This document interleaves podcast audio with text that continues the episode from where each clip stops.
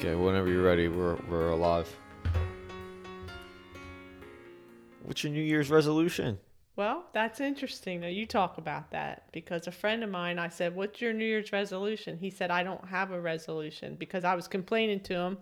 I said, Everybody is at the gym. So last Monday, the Monday before New Year's, there were seven of us in this class. And what then gym you go to? Crunch. I only go there for the Zumba classes. So then the next then on Saturday, actually New Year's Day, there was probably about 15 people in the gym, which I was surprised being January 1st. But then the Monday night class, there's like 20 some people. So I was complaining to my friend and I said, how many time how many weeks until these people stop coming to the gym because everybody wants to come to the gym as their new year's resolution and he said kathy it will last about two weeks because everybody comes up with these big resolutions. They're going to eat healthy this year. He said i don't do that. What he he texted me. He said what i do is i spend a couple days and i think about what was good in 2021 what was bad in 2021 and I make steps forward and live every day in the present and try to fix what was bad and make better what was better.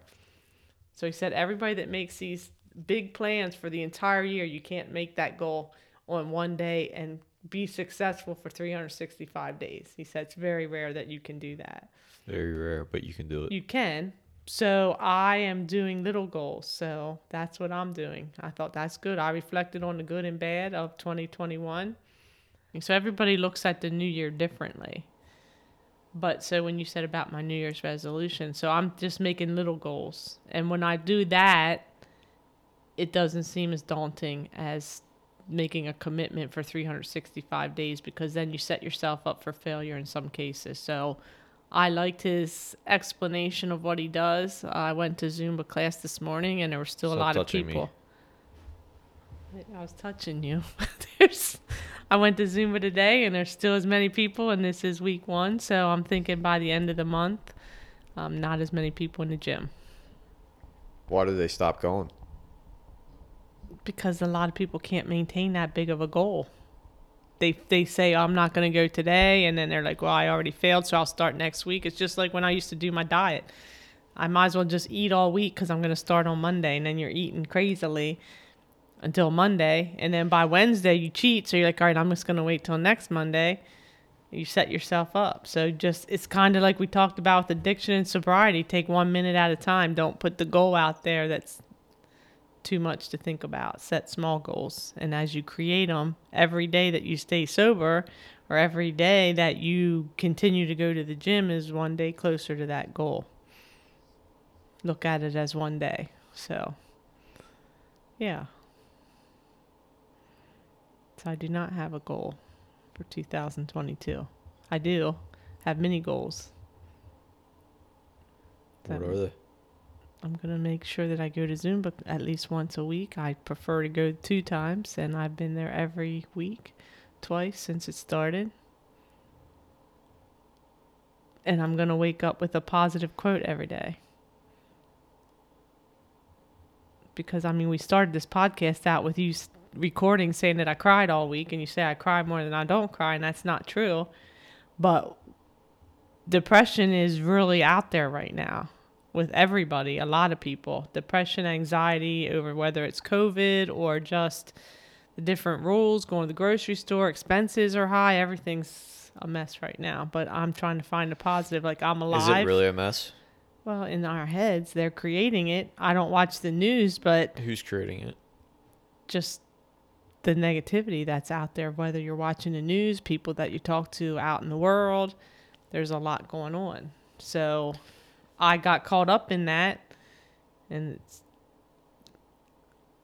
and some of the things that I've done over the past couple months that I've got to live with. And I just decide I'm going to take one day at a time. And honestly, you said it more than once on these podcasts. When you go exercise, I feel like that releases so much negativity even if you're not exercising like hard, like walking on the treadmill. But literally, these Zumba classes have helped me because I have to focus on what steps I have to do next and try to memorize them, that you don't have time to think about your problems or anything else. So I found that this exercise in Zumba has helped me a little bit over the past couple weeks. So what you preach is true about exercise. You try meditating yet? No. I had a tape out where it's meditating. I can't keep my mind focused long enough. My mind goes everywhere. I'm trying it, but I can't successfully do it yet. I will keep trying. I can do it. I'm not saying I can't anymore. I can, but I need to practice it.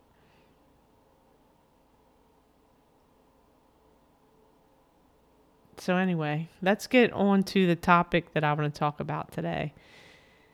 A couple different things happened over the past, uh, I'd say, two weeks, and today made me think of it even more. And I just did some research on it. I've been thinking about this. So, for those that listen all the time, there was a story, episode 44, where Mike came on and he was talking about what homelessness is and the different types of people and the stigma with homelessness. And I just want to bring this back up, especially now, because I had an experience.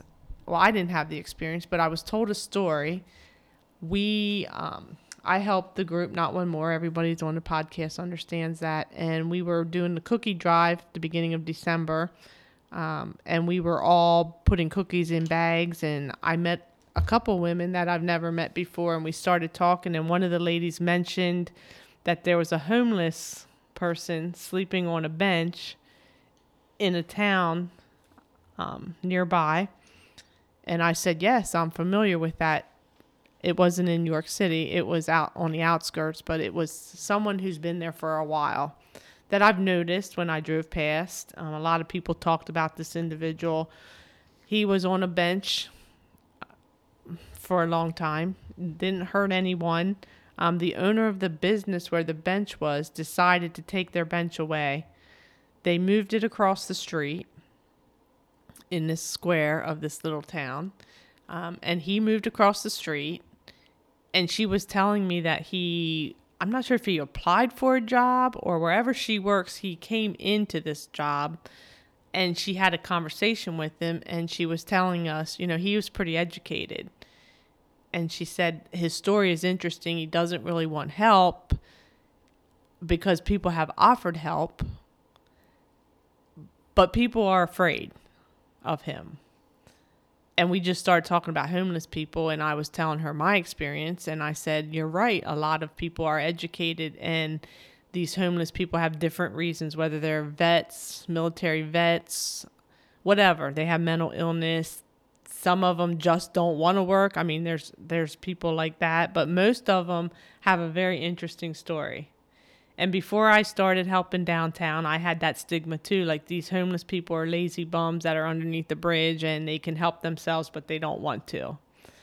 And so we're talking about this. And he's at this point, he was across the street on a bench. And anybody that goes through this town knows that he's going to be there. And if he's not there, his stuff is there and he's been doing this for a while. So we talked about it. She actually took some cookies and was going to drop them off to him at the bench.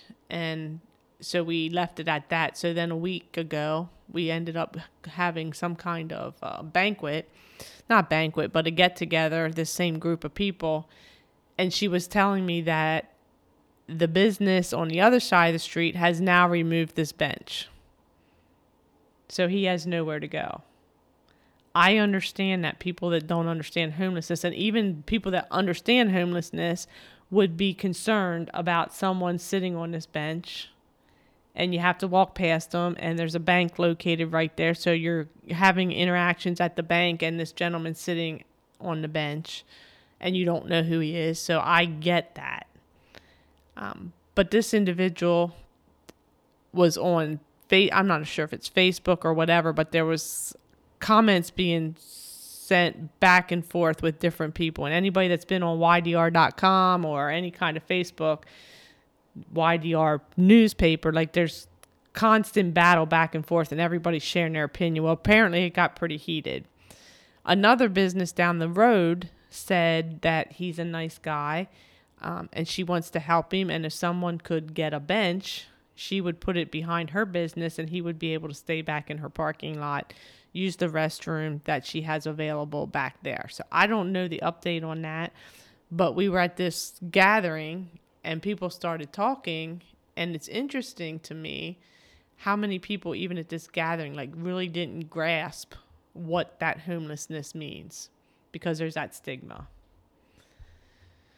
So that was my first incident and I was like, wow, like if people would only know or understand it a little bit more, it would help some. I mean, they have to move the bench because it's intimidating the, the patrons at the bank. I get that. I get that but maybe just to understand the situation instead of assuming that this person's a lazy person, doesn't want to work, you know, or whatever this whatever they're assuming like find the story out. You were awakened at the same time I was when we went downtown for the first time. It wasn't what we expected, correct? Yeah.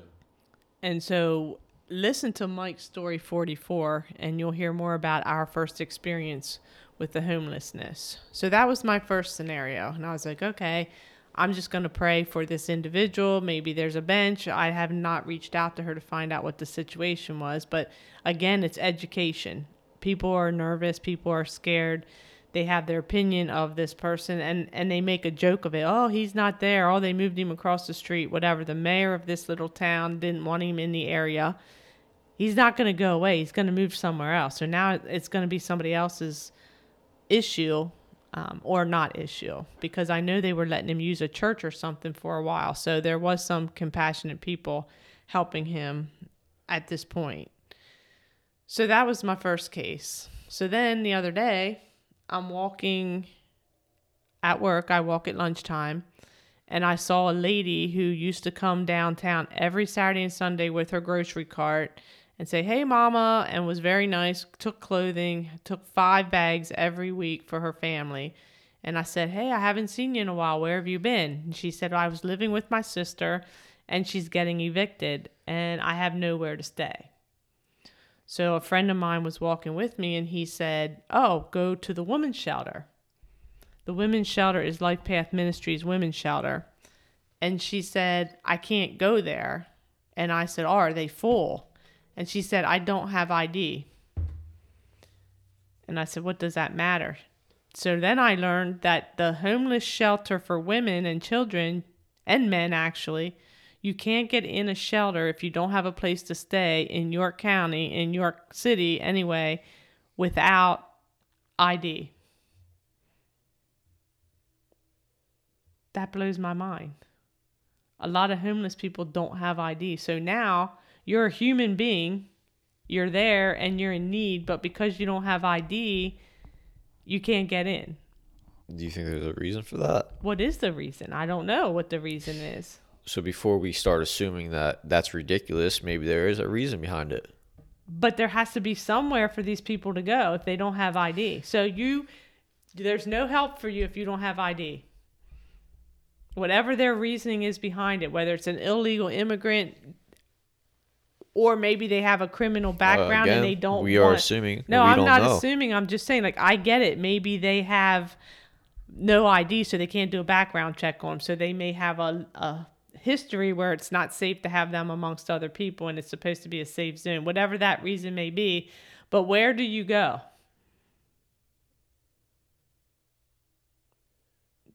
Where do you go if you don't have ID? The bench but it's cold out. So that that just threw me for a wrench. Like I get it now sitting here talking to you, I realize like it could be a danger to every other person in that shelter if this person's dangerous. So I'm thinking about that now, but again, like we're walking and so we continue to walk and she's walking with us and she calls everybody mama.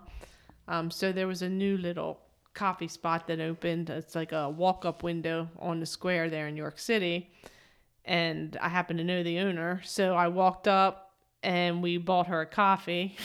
she, I'm laughing because she spilled the coffee, but she shook the coffee and the lid came off and she spilled it. But anyway, she was grateful for that and I left her. I haven't seen her since. But then I started walking back to work and I'm like, here I am crying over whatever I'm crying over this entire week and I'm being selfish because there's people out there that don't have anywhere to go Like I'm warm. I have my coat. She had a coat. But literally, I started thinking about how grateful I should be for what I have. It really, like, I needed that at that moment. I believe God allowed me to see her after all those weeks, to hear her story, to make me realize that I'm basically being selfish. Like, I'm pitying myself for whatever reason I made mistakes that I got to just get over and move on. And I was walking back and I was like, wow, like, I should be grateful for what I have. This woman has nowhere to go tonight and she's going to sleep on the bench like you said that's what she told me. I said what are you going to do tonight? She said i'm going to be on a bench. So i was kind of like wow. So that's two homeless stories. But then we talk about they can find a way to get IDs and stuff. they can but at the moment that they're in right now the circumstance that they're in right now they don't have it so yes they can get it and i'm going to talk about how they can get that in a few minutes so we can share that with people who see homeless people or come across people who approach you and ask for money um, because that happens a lot. We don't want to give them money, but I'll share a phone number of a hotline that will reach out and help them 24 hours a day instead of giving them the money. You know, if they approach you and say, "Hey, I don't, I'm hungry. Can you give me money or whatever?" So I'm going to share that information. So yes, these individuals can help them get ID, but if it's quick, if it just happens and you don't have ID, you got to wait two weeks, three weeks to get that ID. So I, it's really been weighing on me this entire week that I have two individuals who I came across that had nowhere to go.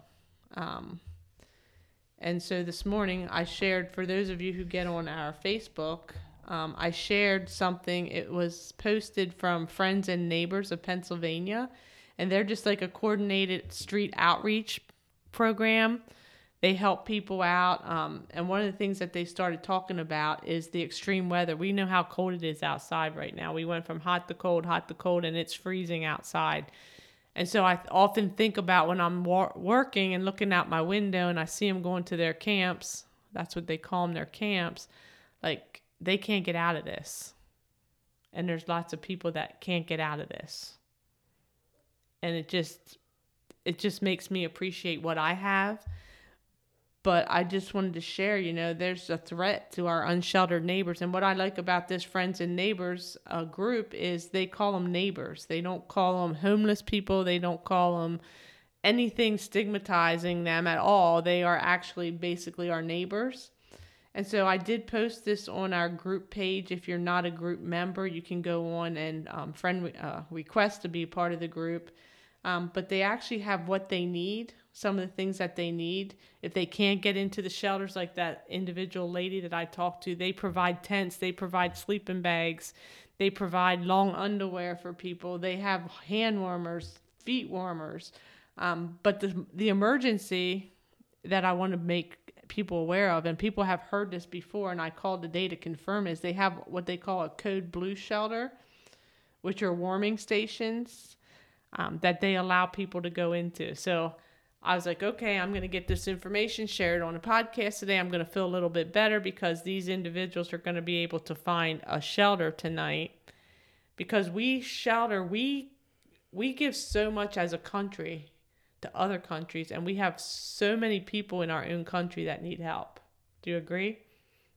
not necessarily homeless people, but like veterans or people that need food, or there's so much need in the United States and in this community. And so I'm learning more about the community, whether it's the drug addiction, um, people with substance abuse disorder, or homelessness, or not necessarily people that are homeless but just can't afford their food or whatever and you think there's so many organizations out there and we hear there's so many organizations but when it comes down to it it's frustrating because this code blue um, is great. And what that means is if it's under and i, I talked to someone at this uh, friends and neighbors this morning he wasn't quite sure but he believes if it's 35 degrees or colder life path ministries which is for men and women in town they have a meeting every week and they look at the weather and they decide are we going to have a code blue? And once they say it's code blue then this organization as well as others start spreading it amongst the street the information. It's going to be code blue. Code blue means that you can go into the shelter. You can go into the shelter at 7:30 at night and they will allow you to stay there till 6:30 a.m. That's the code blue. The code blue you do not need to have ID to get into these shelters because it's a code blue and it's cold and it's dangerous outside. If you're in this program and it's not code blue, then you have to have your ID. And at any rate, they only keep people in there from 7:30 to 6:30 a.m. So those individuals who have no place to go are going to be warm until 6:30 and then they release them out onto the streets and they can't return till 7:30 that night. So now they got to find ways to stay warm during the day because it just doesn't get 80 degrees in the daytime, which I found very interesting. Um, but the code blue, they allow you to come in without ID. So you, as long as you're there, you're allowed to come in if it's code blue. And the people on the streets, like they listen to that. If they're not able to get into the code blue life path shelter, then different organizations, this one in particular, friends and neighbors go out and set up tents. He said they gave five tents away this week. They're giving uh, sleeping bags away, and it's great to to donate these things to these people. But you have to remember, like you can go to Walmart and get a sleeping bag for ten dollars, and you think you're helping. But if that sleeping bag doesn't keep people warm in zero degree weather, it's not that they're being selfish and saying, well, you don't appreciate what I'm donating. They need to have the correct stuff to keep these people alive during the night. Um, so after speaking to him, I questioned him about this woman and not being able to get into the woman's shelter. And he says to me, well, right now, even with Code Blue, you can't get into the women's shelter because it's on lockdown. And I said, Why is it on lockdown? And he said, Because of COVID. So I said, So if a child, a mother, and a child need to have housing tonight because it's freezing cold, they have nowhere to go, no housing. And he said, That's correct. I said, What do they do? And he said, They can call me and we're going to provide, provide them a sleeping bag and a tent if we have them anything that we can keep them warm until we can find a place. So now, now I'm in my car thinking, okay, so the guys can go in from 7:30 p.m. to 6:30 a.m. and the women are shit out of luck in New York City because it's on lockdown. Like this this blows my mind.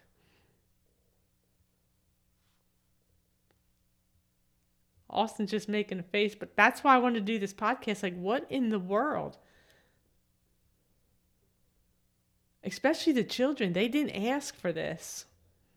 They're brought into this. And I'm just getting passionate about it. And I'm thinking we as a community have to do something, whether we believe that they deserve what they get, because there's a lot of people out there who think, you know what, they deserve this. They've put themselves in this situation. But I've met enough people to know that they are still people. And, and we need to help them somehow. Do you agree? Like I'm just I can't even wrap my head around all this when I heard this today. Yeah, it's all news to me. I don't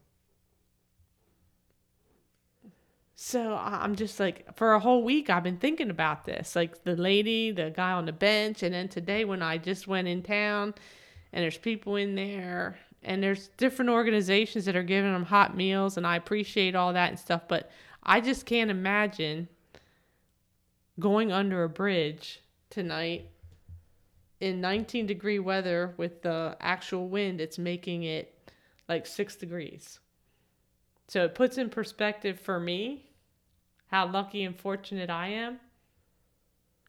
It also makes me want people to understand they are human beings as well. I'm going to share this site. Um, that if you want to help participate in some of the stuff that they need heavy gloves life-saving things not things that are extra that it's a want and not a need it's it's like clothing sleeping bags gloves hats anything that can keep them safe at night sleeping bags tarps thermal underwear like i'm reading some of their lists of what they need. It's called our Boots on Ground Time. Um, they provide weather updates, wellness checks due to the cold temperatures, but they also have an Amazon site that you can go on, and even if it's ten dollars, twenty dollars, and I'm not promoting just this group, it's just this group is what I'm familiar with. But we people who can go to bed and get under covers at night, if we can just help out in any way that we can, like that would be appreciated.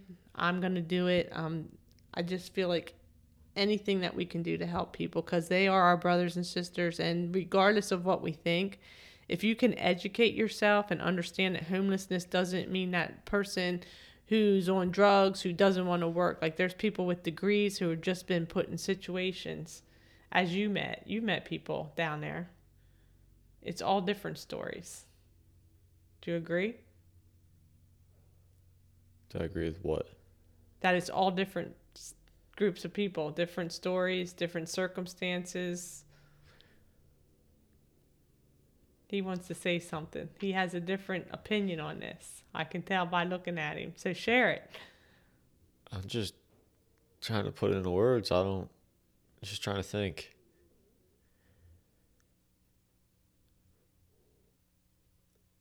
There, like you said, the the children thing is is one thing because they're they're growing up in an environment that they may think is normality for them. Like they don't they don't know no different. So like it, it's hard to talk about because you have the the individuals who who got there like would you would you say like not all the homeless just were raised that way no some just made ma- bad choices and went down the wrong path right? Right. so you can come back and say well they need IDs to do this and do that but and you want to compare them to us as far as they're our brothers and sisters but if you're going to go that far and compare them that way you almost got to compare them as far as they have every single opportunity as we do. But they've fallen astray. Deep down inside we're all made up of the same thing. So what what's different from me and and that person that made the wrong choice? Because i made wrong choices too. But their choice put See, them this in is, this it's, a, get it's, it. it's almost like a touchy thing because No, i get it. if you look at and uh, you can look at people look at life differently than than a lot of different people. There's different ways of looking at life and some people make a bad choice and they they victimize themselves and think that I've done this and this is a result of what I did and this is going to be my life for the rest of my my life and that's not necessarily true there's I, I agree so there's like I said, there's a there's almost a difference between the the children who were raised homeless because they had no no different, right? Because they didn't they weren't they didn't come from a uh an um a family of of money or like just a an average person who like I said made a wrong decision. Like they they had a life before this homelessness right? So people had like people were living a life before they were homeless. And I've heard multiple stories about people that were that had money before they were homeless whether it was a gambling addiction or something that just they lost all their money. But in my opinion you have just as much opportunity as I do. It's all presented in front of you but the only thing you get caught up is with the ID thing and all that stuff. But then again, we just mentioned there's ways of doing that too. There's ways of getting you got yourself in this situation, there's ways of getting out of it. right But that's not true for everybody. That's not true for the whole homeless in general. Yeah, but I'm talking about like individuals out there who circumstances they lost their jobs because of COVID or whatever and they're they're put on the street for something out of their control and they want to be successful and they're trying to get the IDs and they're trying to get the jobs but today today they don't have a place to stay. There's a lot of success stories from homeless people. Um, There, I've heard people eat share- out trash yeah, cans. They yeah, they came but- from nothing. They ate, they were lived in the abandoned buildings. That dude's yeah. motivational speaker now making millions. But some- so what's yeah. the difference between that guy and these people? I'm not saying I'm protecting these people for long term. I'm talking about today, tonight. It's going to be 17 degrees out there and somebody's on the street. If if they've made a life of this and it's pity me, I can't do any better, and I'm gonna live my life this way, then they chose that. I'm talking about the individual who's see- in a circumstance right now who got evicted January 1st when their lease was up. They got evicted, and now they're on the street and they have nowhere to go. They want to work.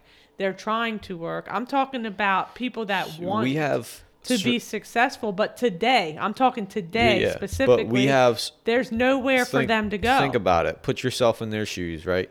We are built with survival instincts. We will do whatever it takes to survive.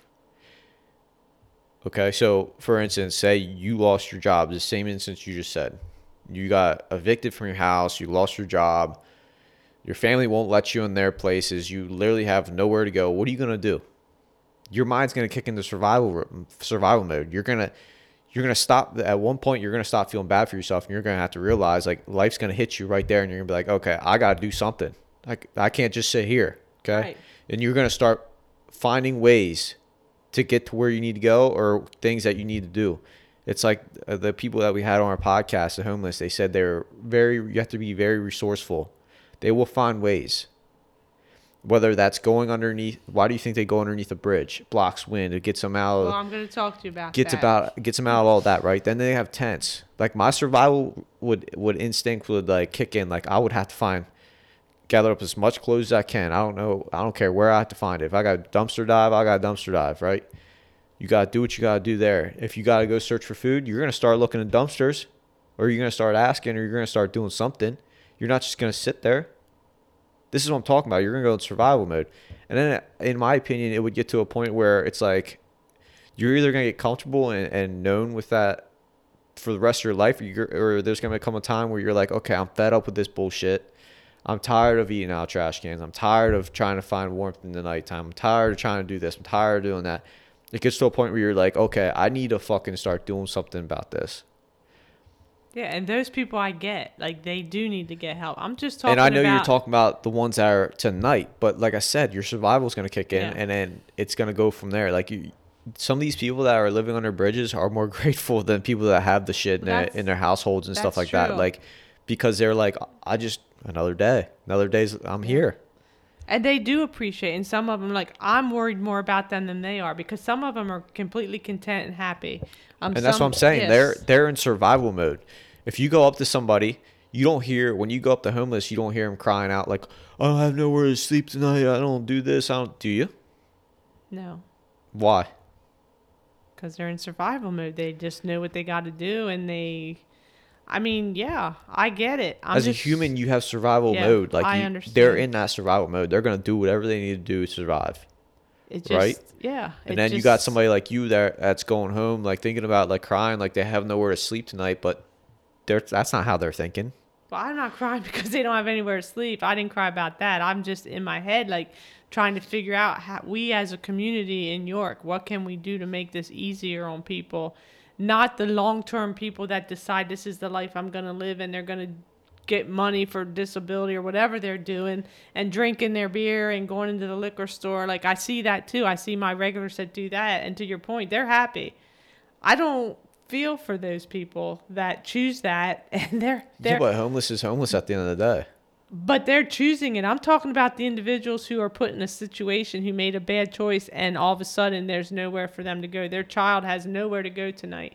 You know, they used to find reasons to go to the hospital. Like they would say they were sick. Some of them would even say, "You know what? Like I'm I'm suicidal," so that they could spend a couple days That's in going back to doing whatever they gotta do to, to but you can't do that now because of COVID. So I feel like there should be something out there to help them. And I mean, I get what you're saying. I've met some really great people. Uh, there's one person, individual that I'm thinking about right now that maybe um, he can come back and do a podcast. He was homeless. He's sober now. And he can explain what it's like to be under that bridge and have money, go from money to losing everything and finding yourself again. He has a great story. Um, but anyway, some of the statements this group goes out they handed out tents and stuff and some of the statements were the wind's killer i'm going into code blue again tonight. That was one of the people. The other one said the tent worked great. It's keeping me warm. So that comment right there is like appreciative. So they are appreciative some of them. Um, the other one said, I shoveled the driveway for you guys. And he actually shoveled a path into their encampment. So he, he sleeps in the encampment and he shoveled a path so that these people that are helping them or bringing them water, hand warmers, anything that they need to survive one more night can get into their encampments. One of the other guys said, being under the bridge is nice to keep the snow off, but it doesn't help against the wind. The wind is the killer. So when you just said they go under the bridge, I guess it shelters them from the weather, but not necessarily the wind. Yeah, but there's ways to shelter from. Well, the they use tarps and tents and things like that. And then the last one was thank you for your support. So I just wanted to bring this up today. I know I get what you're saying. If they can help themselves, they should help themselves. We could all be put in this situation. What I'm asking the listeners to understand is regardless, everyone has a situation, everyone makes a choice and puts themselves in those situations. But when you see one of those people and they're asking you for food or for water, like we talked about this before, don't hand them money because that money may or may not be used as it's supposed to be used. But a cup of coffee or, you know, donating not necessarily to Friends and Neighbors of Pennsylvania, but any organization that's out there helping people. Let's just be honest. There's people out there that don't give a fuck. They I don't. They don't that. care. They're not gonna. People listening right now, they're gonna be like, I, I give two shits. I don't really care. Like, yeah, but then there's listeners. there's people that are gonna be out there. This is this is reality. I understand. This is reality. You, if if everybody would care, there wouldn't be homeless, right? Because everybody would be willing to help a hand. There's a lot of majority of people that cruising by, like have their own issues they're dealing with, their own challenges, their own life's going on, right? So what are they gonna do? Why are they gonna step out of their focus and worry about somebody else on the street? Because they have their own life to worry about too, right? So a majority of the people just don't give a fuck. But they should or they do, or they just them. don't They don't wanna- have to give, but just understand and be compassionate when you look at that person. And I know there's some people, listeners, who have shared with me Yeah, I'm not saying that, they've all people are looked- like this. And I'm not saying you have to give money. You're a bad person if you don't give money. I'm just saying be aware. Dude, give money if you have money. I don't see no problem with giving money. I'm money. just saying, but be aware and be sympathetic or empathetic of those people. Yes, they made their choice, but we're all children of God, and I just feel like there should be more being done um, in our community. There's money that's out there, and there's funds that's out there, and I feel like some of the organizations and when we do budgets and things in, in townships and in cities and whatever, we need to try to find a way to help, even if it's educating these people. Like, find out the reason. I can tell you that friends and neighbors, they do go out and they do get licenses for people. They do help them get their IDs and set up bank accounts and they do their taxes. They walk around the city with laptops and try to help these people. But there needs to be more of that collaboration amongst different entities in the community that are trying to help this purpose. And I just feel like we're lacking that in over the but how do you know we're weeks lacking that? Because where are these resources at? If Do we're not know of all of lacking it, if we're not lacking, How about the it, resources that are helping without anybody knowing? but that doesn't help anybody if nobody's knowing. Because They're doing what they can do to help. understand, but if nobody Helping knows about them, how do they know how to reach out to get that help? Helping is helping. Yes, I understand, but we need communication. They need to know if I'm in this situation. There's, I'm just gonna say this. This blows my mind that there's women and children tonight that will not be able to find a shelter because there's a shutdown because of COVID. That's out of everybody's control. I 100% understand that we have to protect this COVID or whatever your belief in is that we're not going to talk about, but we're not going to get into that political stuff because we don't do that. But there's a circumstance that's creating a void for somebody tonight. So if somebody got evicted or a woman was abused, needs to go out tonight and has children and can't find a place to stay. Okay, what about the people that would say like, okay, they deserve that? Well, They put themselves in that situation. I understand. It's the same thing when we talk about substance abuse disorder. There's, I'm They not saying I'm deserve right. I, this is just my. No, I I'm playing this. devil's advocate here like because that. it's because No, people, there, appreciate a lot of majority of people think that way. I appreciate that. Just like I said, nobody, a lot of people don't want to help. And I understand that. It's the same with substance abuse disorder. They deserve to die because they chose to do that. And that's fine, but mankind needs to be a little bit more sympathetic. I think in this world we're losing that.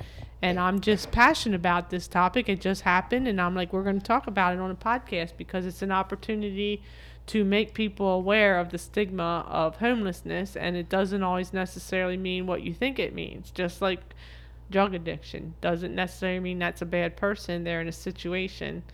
And and not all homeless people are on drugs and not all drug people are homeless. Like there's a variety of different stories out there. It's just something that i wanted to bring up um, because i believe it's a need in the community. I don't think anybody should have to freeze at night. I mean, who's to say they're freezing?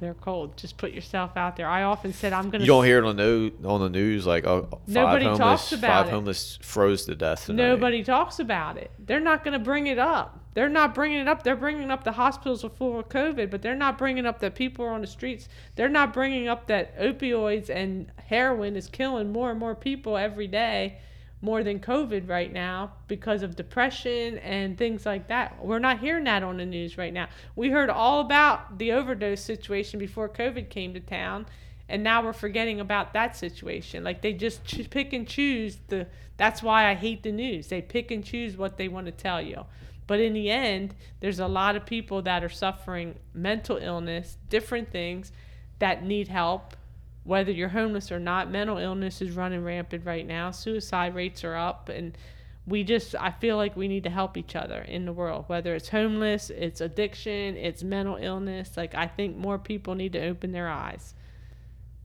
Sorry, I'm on a rant right now. That's just how I feel. I'm passionate about this. You made a comment the world's negative right now. There's a lot of negative things going on. Why do you think that is? Because everybody's watching the news and everybody's hearing stories and people are negative. Not everybody. I'm normally a positive person. This last week, I have to admit, I probably was not. But okay, well, let's go back on that. So, what was different the last couple of weeks that altered your mindset from what it usually is? Like, what what was it? Do you know? Yeah, I know. It was decisions that I made that morally, I feel, not everybody would feel that way, morally compromised my faith and my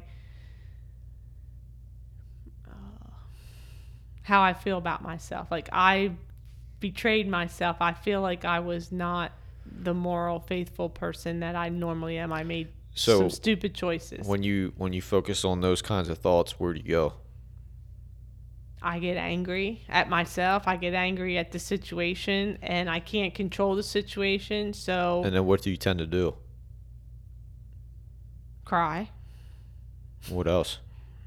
I Google things. Do I you- try to find a positive. Like, I basically got out of it by looking on Google and finding quotes and reels. I, I think they're called reels now. I'm not sure. On Instagram? Yeah. Yeah. Like that are positive and I was like, okay, this is this is the generation I'm in now and what I did didn't hurt anybody, it hurt me.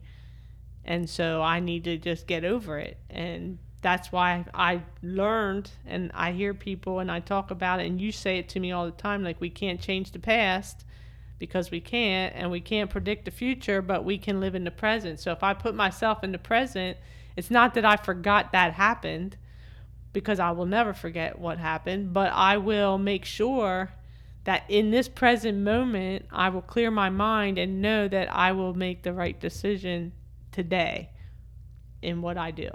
So the reason I'm I'm talking about that and asked about so when you find yourself in uh your anger like sadness, what do you, you so that's your your basically your energy, right? So what do you tend to do more often when you start feeling those ways? Do you find more sadness? Do you find more what's going on, what's wrong in my life? Like obviously you said you found positive quotes cuz you you you wanted different but do you find yourself in those situations finding every little thing that goes wrong just to add to that because your focus is now on that that you want to call it negativity or No, that pretty much consumed my brain Right, so your focus was there. about three weeks. So I didn't look for more bad things. Like I still praised things. I still found things that were great. Um, I enjoyed Chase. Like I still So- found happiness, but I my mind literally was consumed for about three weeks on something that was ridiculous. And I'm grateful. So even the homeless, like a lot of them will find the positive in this. They're very positive people, actually. They're I mean, more positive than some people that Actually, yeah, you're right. Christmas Eve, Christmas Day. It was Christmas Day. Um, one of the churches asked us to give out meals as an overflow, and so we did downtown. And they had ham and turkey and stuffing. Like it was a great hot meal in a container. And when I got there, they were all toasting and celebrating Christmas together. And you would think in your head when you're driving there, oh gosh, this is going to be sad seeing all these people like don't have a place to go for Christmas.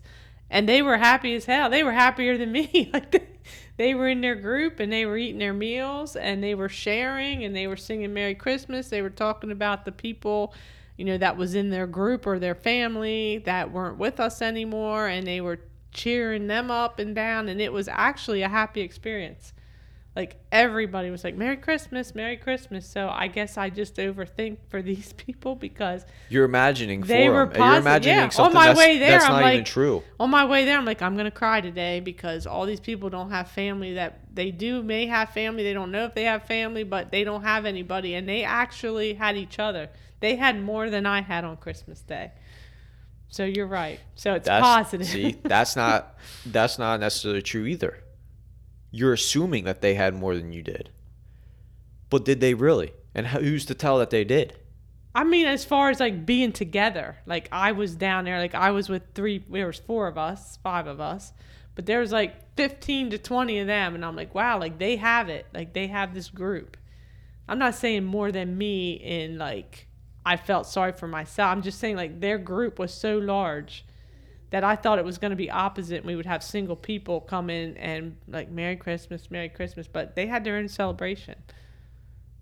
So there is positiveness, and I get it. And that's why every day now I get up, I look at Chase's picture or the video, or I think of, or I read something positive. So thank you for everybody letting me get on my rant today because I was just fuming about this whole situation, but also making people aware of what homelessness is. And anybody can be put in that situation at any time. It doesn't mean that you have to stay there, but it could happen in a, any given moment where you're put in that position. Yeah. But you don't have to stay there. Are you in agreement with that? You could be put there for a split second, but you can get out of it. I've never been in a situation before, but if I ever am in the situation of being homeless, you better fucking bet my life that I'm gonna find a way. as they all do. They're not asking me for help. They don't come to me and say, "Oh my God, I don't." Ha-. They they're content. It's me who wants to give them more. That's that's me. That's my nature. Devil's advocate here. Some people think that they do it on purpose. They're they're living life not having to worry about nothing. They don't got to pay for housing. They don't got to. They get free food. They get free clothing. They don't. Some people think that way. Some people think they're taking advantage of the system. Oh, I'm not saying. I think that way. I'm just saying. So it's people like me that overthink, and, and that's a whole other topic. I've been searching and researching. But now, are you changing up your whole fucking? I'm no because I believe that we need to do something as a community for people that are in need, emergency need today. The ones that choose to live that life, that's on them. They have an opportunity. There's people out there that will help them. But I'm talking about today. If someone becomes homeless or in a situation today where they need a place to stay, there's no place in your county. And and that goes on another topic, and we'll talk about that another day. Life Path Ministries um, in York is not handicap accessible. I heard actually heard a man. He was in a wheelchair, and I said to him, he said he didn't have anywhere to go, and I'm like, did you ever consider Life Path in, um, Ministries? I hear that that's a men's shelter, and by far, people that are listening, I don't know a lot about these organizations. I don't dig into them because I just hear different stories, and I confirm. That's why I reached out to this uh, friends and neighbors today to get the source, the answers from them directly but I was told that there's no handicap accessibility to Life Path Ministries. And I'm like, how can that be? Because there's so many, you work construction, there's so many ADA requirements in buildings and stuff. How can you not? And this is a privately owned, um, funded program. This isn't even government ran like I thought it was. It's privately owned. They don't have to do that. They don't have to make it handicap accessible. So that's another thing. You can be handicapped and you can't have shelter because you can't get your wheelchair in. That's a different topic. But I just feel like You can't fucking win everything in your life, and not everything's gonna be. I understand, but I feel like we can be doing more. That's just me.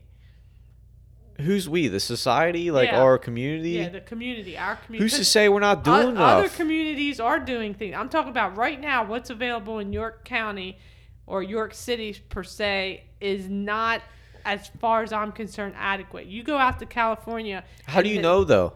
I've been googling. You go out into California and they Yeah, have these do you- little tiny houses. That's one room with a toilet. They're putting homeless people in there. There's people that have been homeless. To your point, that have made a change in their life who are fortunate enough to make money and have enough money to help and go back and take care of the people that they lived with for so long. There's things to do.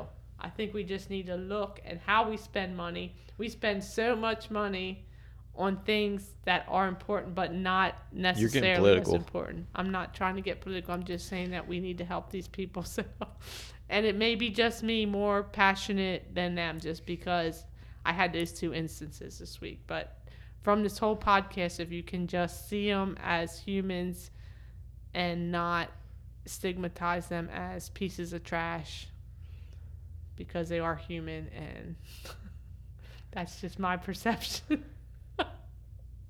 I get passionate. I can't help it. Anything else? You only have two hands. What's that mean? Can't fix it all. I understand, but I sure do try.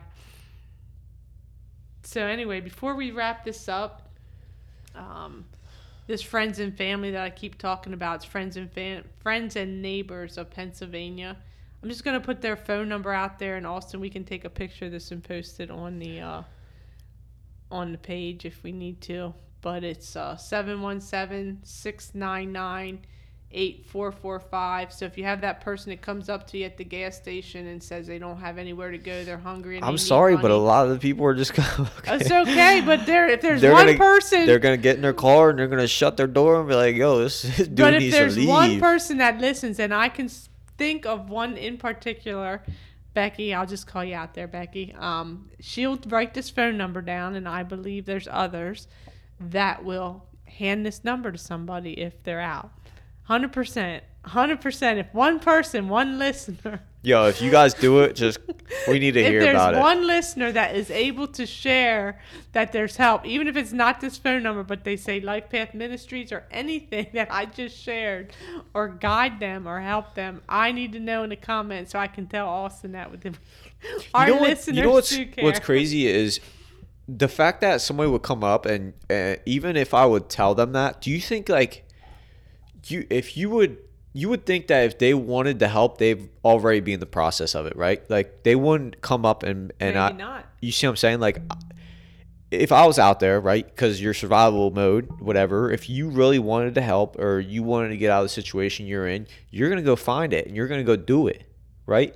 I'm not just gonna be like one day walking around looking for food or something, and some dude's gonna at a gas station, somebody's gonna be like, oh, uh, whatever you just said, that number.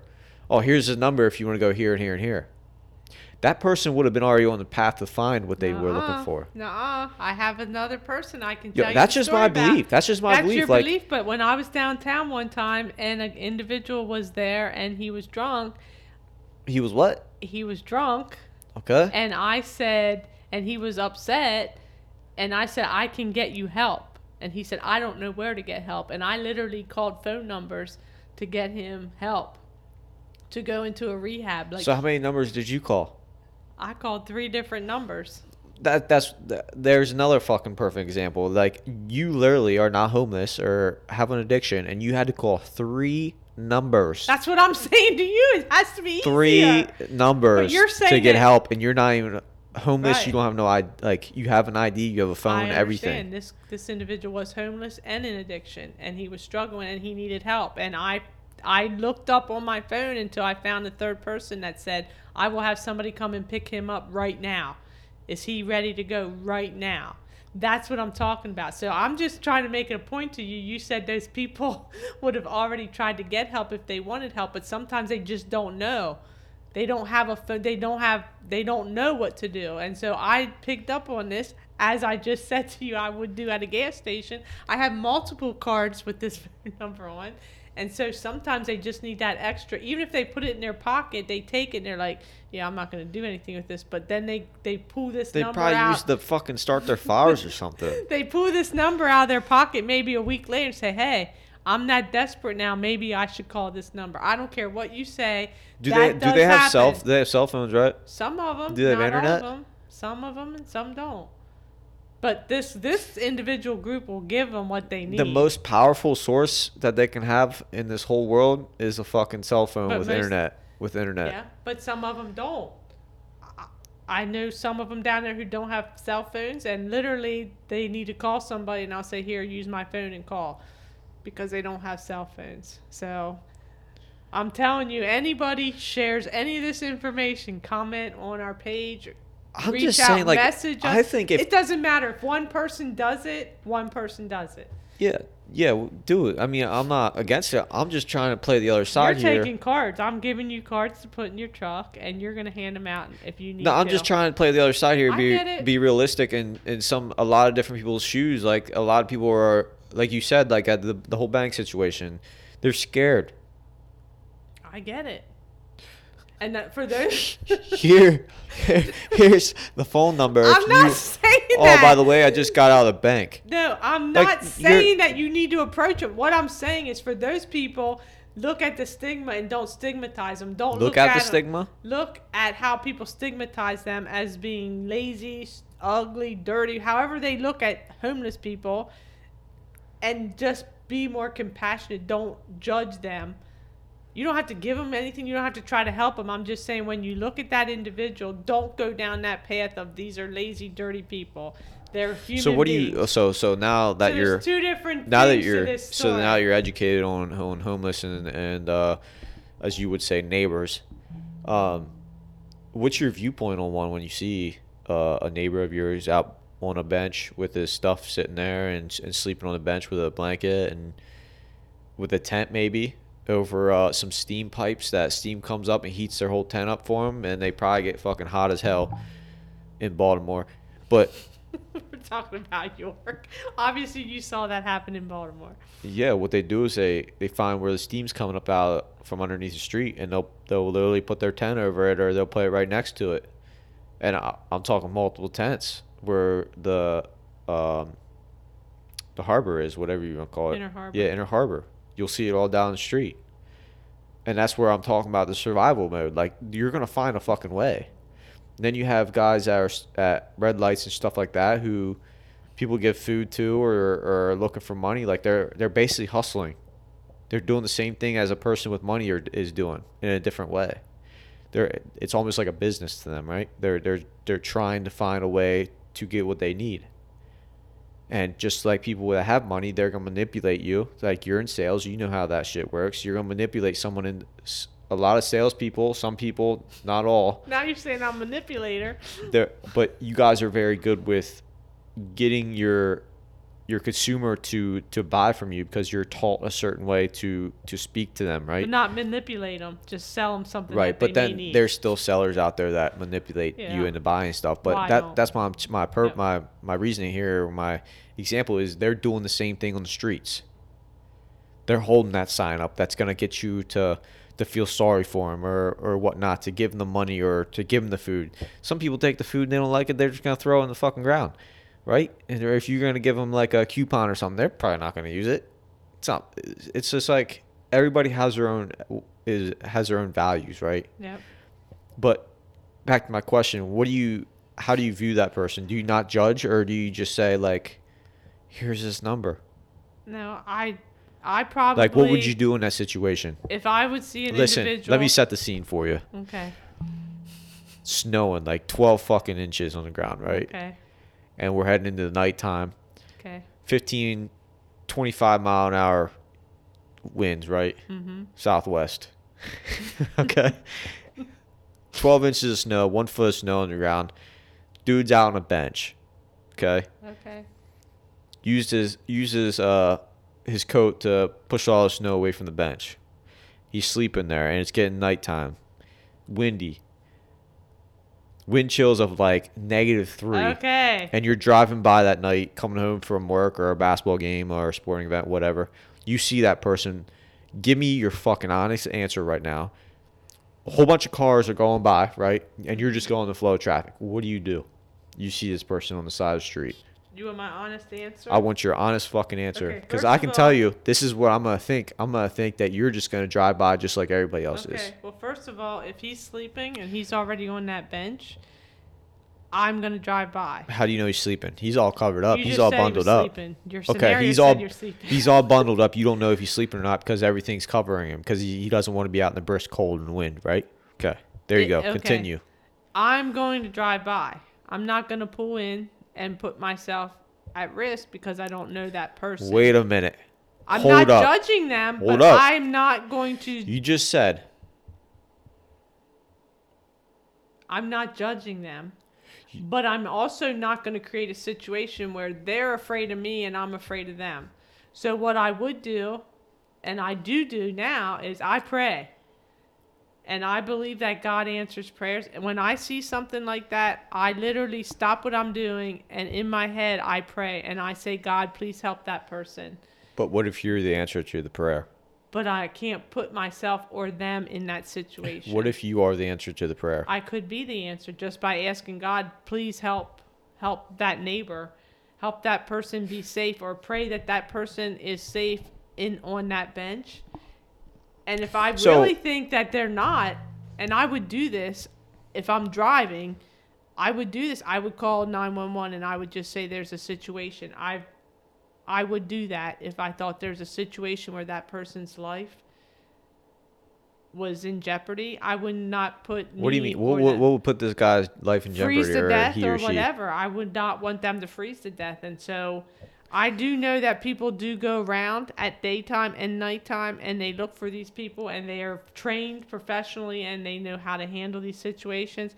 If I'm walking down the street in that same scenario and I work in the city and I'm walking down the street and I see somebody like that, I have no problem walking up if I see that they're visually awake and say to them, here, here's a number if you need help So what's the difference between driving by someone and walking by them? because I'm not going to drive by and pull into a and put myself in a situation. But if I'm walking and there's people around, I'm. But how how you you're judging? You're I'm basically saying, or you just No, I'm protecting both that individual and myself. I'm not putting either one of us in a situation where one of us is going to feel threatened. So when I'm walking at work every day, there's lots of people walking. There's lots of cars going around. So if I see somebody on the bench on the main street, am I going to go down an alley because I see somebody sitting there? No, I'm not going to go down an alley because I see somebody sitting there. I'm going to pray for that person. But if I'm walking down the street and I literally got to pass them and I can have eye contact with them, if you really want to know, that's happened to me twice now where I actually said went up to them and said, "There's help." I've given my lunch that I picked up at market to somebody walking down the street because I just gave it to them because they were sitting on a bench and I'm like, "Are you hungry?" okay. We got it. You Here. drive right by. Okay, I would we drive got you. by, but I would pray. I wouldn't just forget about them. I would pray to God. You would drive hope. by, you would pray, and then forget about them. Okay, we got it. Obviously, I don't forget about them. I'm talking So- about this a week later. So listen, listen. This is my point, Okay. which brings up another thing.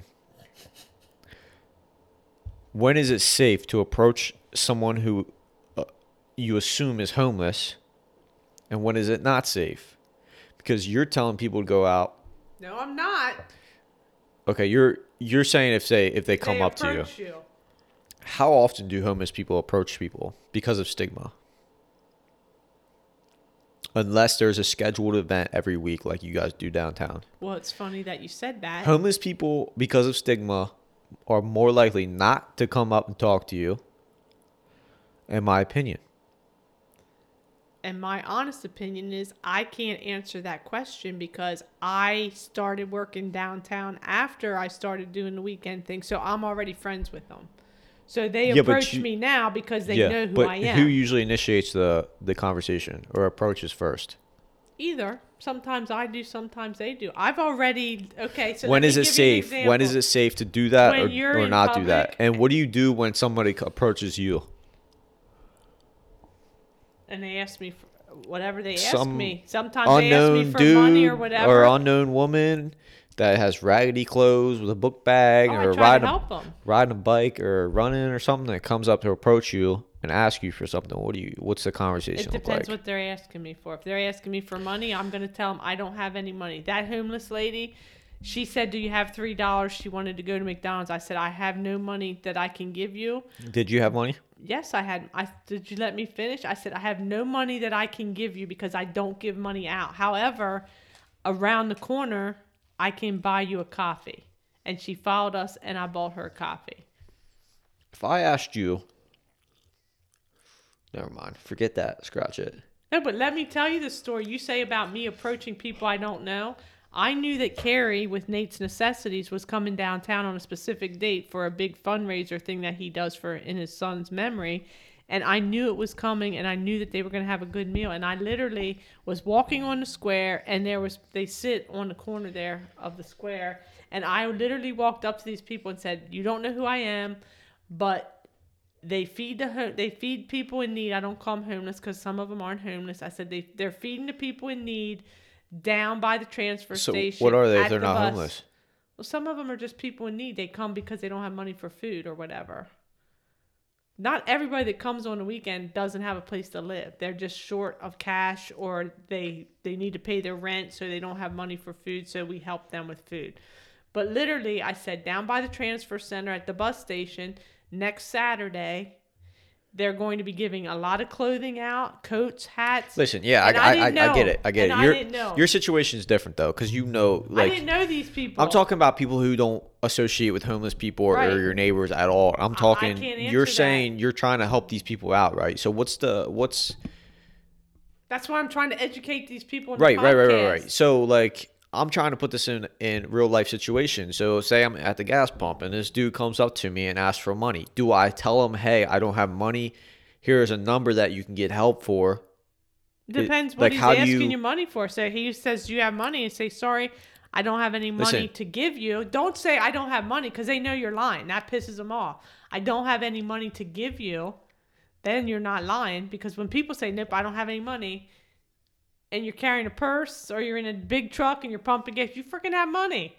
So I just always say it's verbiage. I always say, So, I don't have money to first give of all, you. What do you need?" Side note: There, you're stigmatizing people with uh, big trucks, saying that No, and purses I'm not stigmatizing. automatically I'm have just- money, No. and that's stigmatizing. If you're if you have a gas That's a side note. That's a side note. gas can, I'm on your gas in your truck. You That have money because you got to pay for That's it. a side note. Okay.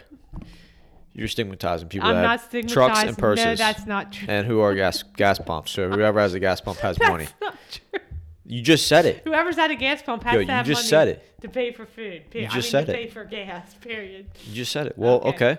If you're gonna make that point, whoever has home, who uh, who's whoever's homeless and has a phone, they have money, Right, but they're still homeless. We're talking about. but they have money. It doesn't matter. You're asking somebody. If somebody's You're basing asking uh, you for money, you're basing a situation. No. You're stigmatizing, No, right? not. So, No. but anyway, back to my point, uh, or my question. Real life, like somebody comes up, because this we can sit here and say, yeah, here's numbers and stuff like that, but what do you, what are we gonna actually do about it? You know what I mean? Like, how often do you see homeless people? The only reason you see them is because you're in New York City. What if people don't even live in New York City? What if people don't see homeless at all? At least they'll be educated if they ever are driving through a city, whether it's York City or any city. Philadelphia, you just said Baltimore's bad. They're gonna look at them and say, you know what? Okay, Okay, what? And just keep driving by. That's what I'm saying. That's my point. Like, people are not gonna stop. but even if they drive by and don't degrade that person, it's a better step. It's a positive step for the community and not being judgmental. And every person that learns about homelessness that stops judging when they see it, whether they help them or not, eliminates some of the stigma. Period. Eliminating stigma one person at a time. Everybody judges. I'm just saying you can eliminate stigma, whatever type of stigma it is, one person at a time. Right. Anything else?